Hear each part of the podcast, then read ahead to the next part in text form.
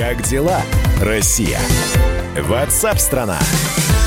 Итак, друзья, прямой эфир, радио «Комсомольская правда». Я вас приветствую. И давайте мы сейчас э, проведем ну, достаточно объемную беседу про э, нынешнюю ситуацию с коронавирусом, когда, э, глядя на другие зарубежные страны, естественно, поднимается вопрос, а не пора ли и нам. Итак, за сутки в России выявлено 8338 новых случаев заражения коронавирусом. Это меньше, чем накануне, и это, честно говоря, такая маленькая цифра впервые с первого мая.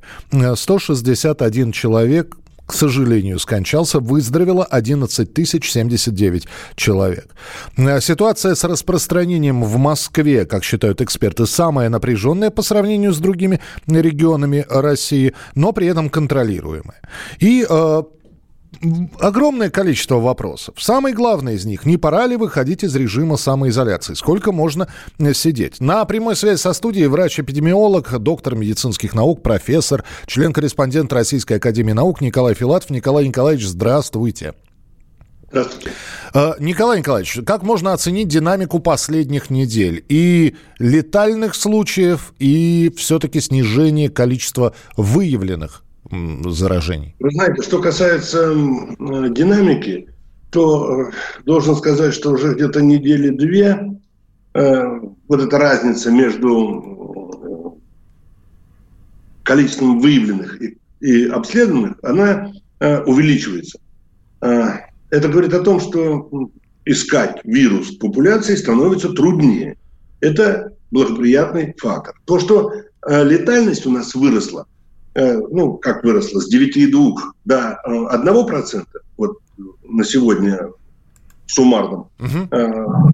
исчислении 1% летальность, то это, причем он, так сказать, это плохой показатель.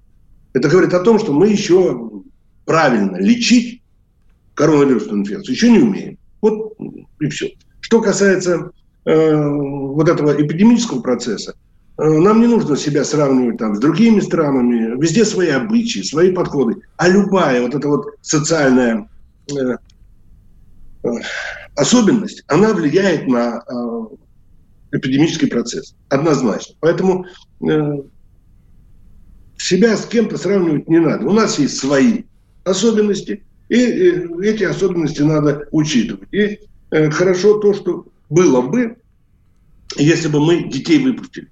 Вот поскольку они до сих пор у нас так сказать, в изоляции находятся, э, у нас циркуляция вируса в основном идет среди взрослых, взрослой популяции взрослому населению. Да, а Николай Николаевич, выпустили детей куда? На улице или здесь же летний сезон наступает, да? Летние лагеря. Это он, он наступает, да? А вот э, две недели назад можно было детей в школы отпустить и в детские дошкольные учреждения. Они бы там спокойно походили, и э, уверяю вас, что динамика была бы значительно лучше, э, чем она сейчас. И смертей было бы меньше, потому что вирус потерял вирулентность, и активность эпидемического процесса была лучше. Но это все равно, вот даже при той стабильности э, нашей, наших ограничительных мер, да, вот мы их держим э, сегодня достаточно, так сказать, интенсивно, отпускаем по, совсем по чуть-чуть, и это говорит только об одном, что у нас ситуация, в общем-то, неплохая. Угу. И в начале июня она вообще будет более активно э, улучшаться. А, тогда, э, ну, территория России большая. Некоторые утверждают, что в Москве пик пройден, и дальше коронавирус отправился уже в регионы. Э, и там нужно ждать увеличения вот этой вот кривой. Вот что скажете? Я понимаю, что вы хотите э, сказать, но э, если не будут собирать стариков в регионах, никакого там дополнительного пика не будет. Пик закончится в Москве. Он начался в Москве и закончится в Москве.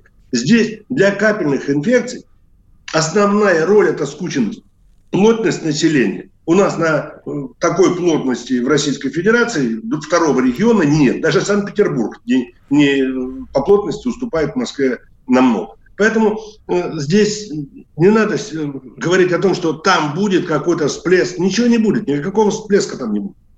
А, хорошо. Это, это, вот скажите, вот сейчас все напуганы э, этим э, коронавирусной инфекцией. Слушаешь радио, из каждого динамика звучит одно и то же. Смертельный вирус, э, смертельная опасность и прочее, прочее. Вот просто смерть с косой ходит по земле. Скажите, пожалуйста, вот средняя ежедневная смертность сравнении 19 год и 20 суточная, да, в, Моск... в Российской Федерации каждый день в среднем за январь-май 2019 года умирало 5563 человека. Так. В 2019 году. В 2020 году 5538. Не намного, в принципе, одно и то же, но меньше.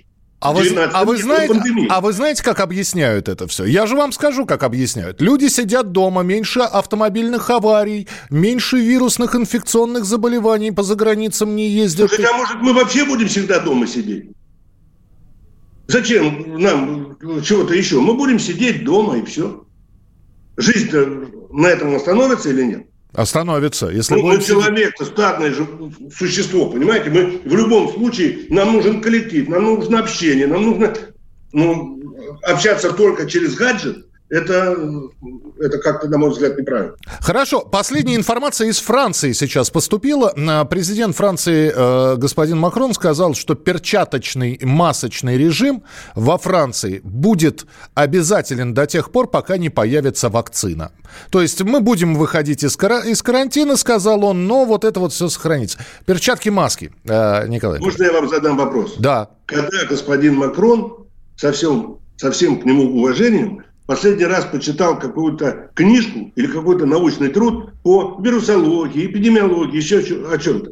Ну, вот успешный менеджер рассуждает, вот так будет, ну пусть так будет во Франции. Нам зачем? Тем более, что коронавирус никак он перчатки не спасает от него и не защищает. Даже вот на, на миллиграмм не защищает, понимаете? Не на сколько. Можно э, в перчатках и без перчаток ходить. Ну, только кому-то удобны перчатки. Ну, одевайте перчатки. Но это не должно быть э, заставляловкой, понимаете? А, масоч, а масочные... через, через кожу, через да. кожу, через руки не заразишься коронавирусной инфекцией. Только заразишься, вдыхая э, коронавирусные аэрозоли, которые в воздухе. Не на руках, не на, не на ушах, я не знаю, ни на чем.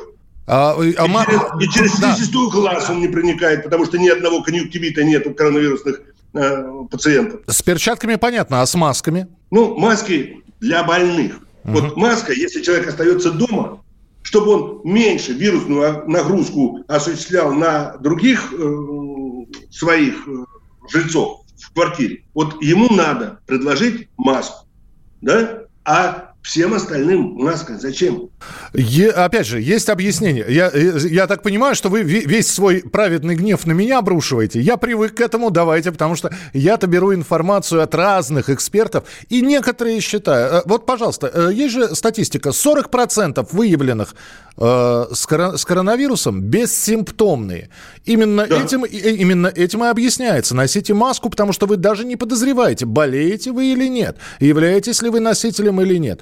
Вот без симптомов... да. вот, э, я все прекрасно понимаю. Но если мы обследуем 100% ну, москвичей, не знаю, россиян, всех, на э, вирус герпеса, мы тоже э, процентов 80, наверное, а то и больше, найдем, что люди инфицированы. Так что у нас, э, что с ними делать, с нами?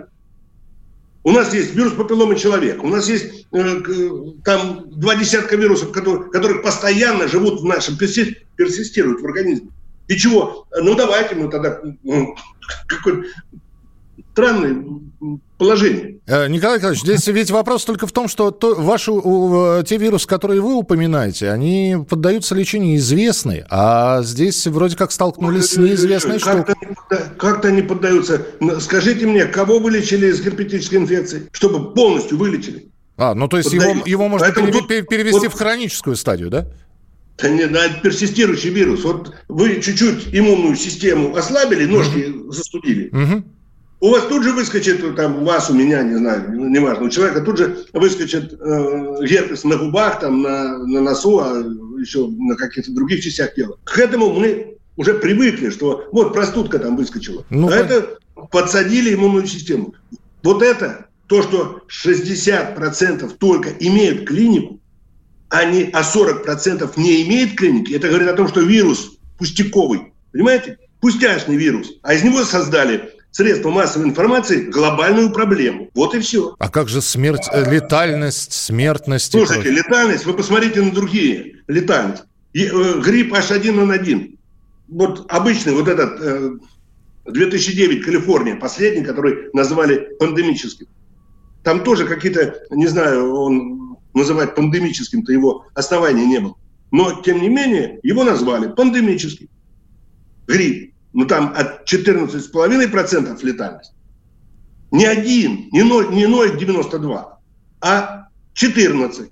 Николай Николаевич, 15 раз больше. Предлагаю сейчас сделать перерыв. Здесь слушатели э, пишут, передают вам приветы, говорят, с, слушаем с удовольствием. Так что продолжим через несколько минут. Николай Филатов, врач-эпидемиолог, доктор медицинских наук, профессор, член-корреспондент Российской Академии Наук у нас в эфире. Как дела, Россия? Ватсап-страна! А у вас нет такого ощущения, что на нас идет цунами? Рушится рубль, рушится экономика. Сегодня последние новости, просто страшно смотреть. Я не исключаю самые дикие варианты. Ну, например... Наша гениальная, в кавычках, Госдума наплевала на указания президента. Проснулись от того, что вломились в дверь, забрали оружие. Начали проклинать заново мужчин. Там уголовных дел море, газеты все трещали. Но он же в Госдуме, что вы удивляетесь? Вылилось это всеобщий хайп. Человек против бюрократии. Программа Владимира Варсовина. Гражданская оборона. На радио «Комсомольская правда». Каждую среду в 16.00 по Москве.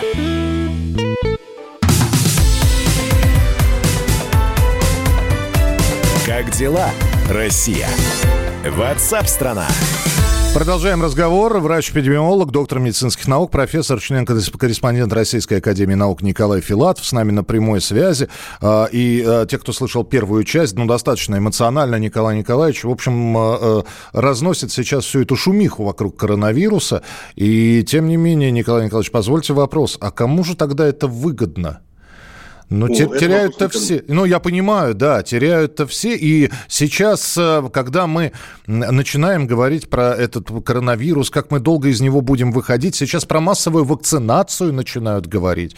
Вот накануне в институте Гамалеи сообщили, что массовая вакцинация в России может начаться уже осенью. И люди задают вопрос, а если мы переболели, зачем нам вакцинироваться, если у нас есть антитела? Вот э, для каждого вируса э, три вещи очень важные. Это его контагиозность, его вирулентность и устойчивость во внешней среде.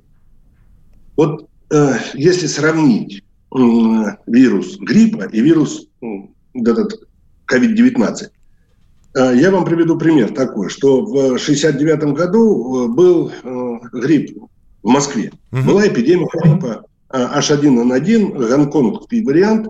Он Гонконг имел название, да, он в, в 2009 там Калифорнии, потому что там обнаружен, он был впервые выявлен, а тот в Гонконге.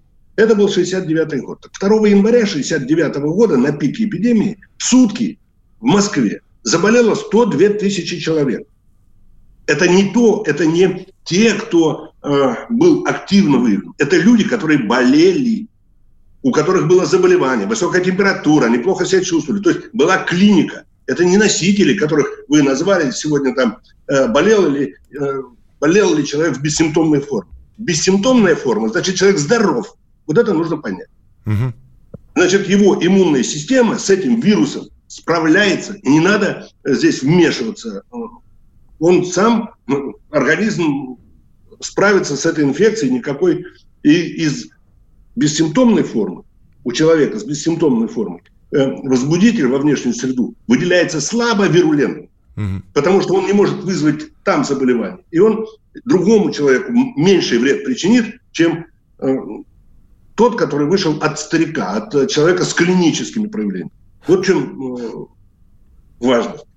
Если... Поэтому у нас, посмотрите, по э, коронавирусной инфекции, максимум на пике было 6 тысяч 6 тысяч заболевших, 12 там выявляли в какой-то период, э, ну, половина из них были бессимптомные. Поэтому говорить о, об эпидемии при ни смертность об этом не, не показывать. Ни, ну вот, я не знаю, это страх, который нагнали средства массовой информации. На всех. Вот, э, когда э, человек сидит и видит дома, видит, что в подъезд заходят люди в скафандрах, в защитных костюмах, одеваются там, он, он понимает, что что-то здесь такое опасное, серьезное и, естественно, пугается. Но не надо пугать людей.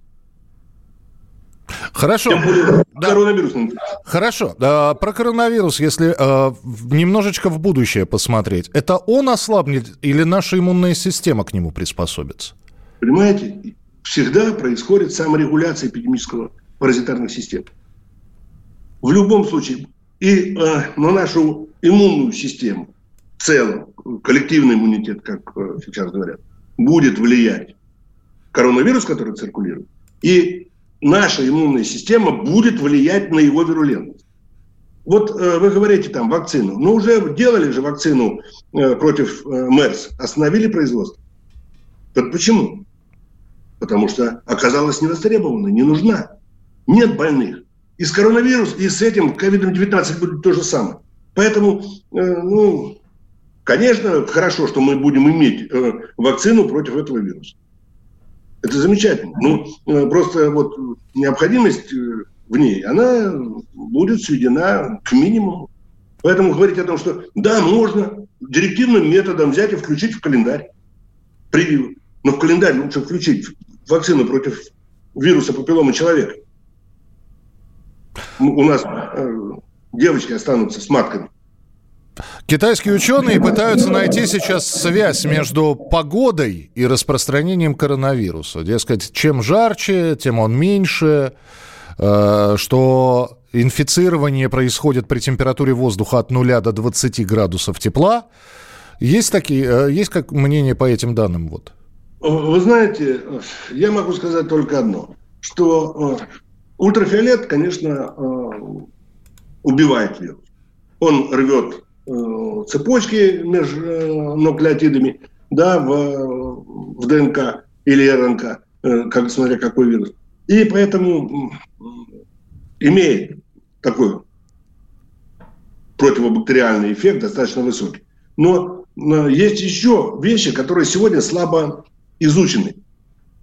Вот почему-то вирус, с которым работают в лабораториях, респираторные вирусы, вот фактически любой, он почему-то э, в летний период теряет свою активность. Он находится в лаборатории, на него температура одна и та же, ультрафиолета там какого-то дополнительного нет, ничего нет. Но он просто в какой-то момент перестает работать, как в спячку упал, а, и из нее потом э, выходит уже осенью. Угу. Так что тут есть вещи, которые еще слабо изучены, ведь никто не может сказать, что происходит в возбудителе, что меняет его вирулентность. Ну, один, одну тут работу я э, э, прочел по фактору вирулентности, и то по э, туберкулезу. А с другими возбудителями что-то это, об этом вообще никто не говорит. А это одна из основных вещей, которая нужна для того, чтобы э, правильно э, планировать какие-то мероприятия. Ну, мы дороги поливаем где средствами. Зачем? Вот зачем? Ну, вред экологии э, нанести. Ну, наверное, он такого не будет особого вреда, что там полили хлорсодержащими препаратами э, тротуары и проезжую часть. Но это и пользы от этого нет никакой. Эффекта абсолютно никакого нет. Вот он нулевой. Будем проводить, не будем, он будет ровно такой же абсолют.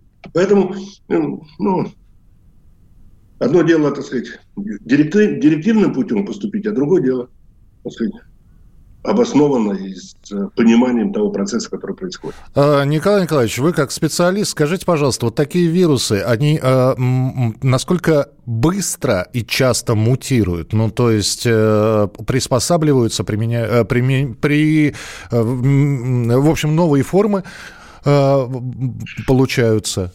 Вот под словом мутируют, вы что имеете в виду? Ну, видно, Мы говорим вроде бы одни и те же слова, но понимание и у меня, и у вас разное. Вот, э, вот под словом мутирует. Э, что вы имеете в виду? Вот ваши дети да, вот ваши там, конкретно там, или мои, возьмем, неважно, они абсолютно не похожи на меня? Это не, не клон, это не абсолютная копия? Нет.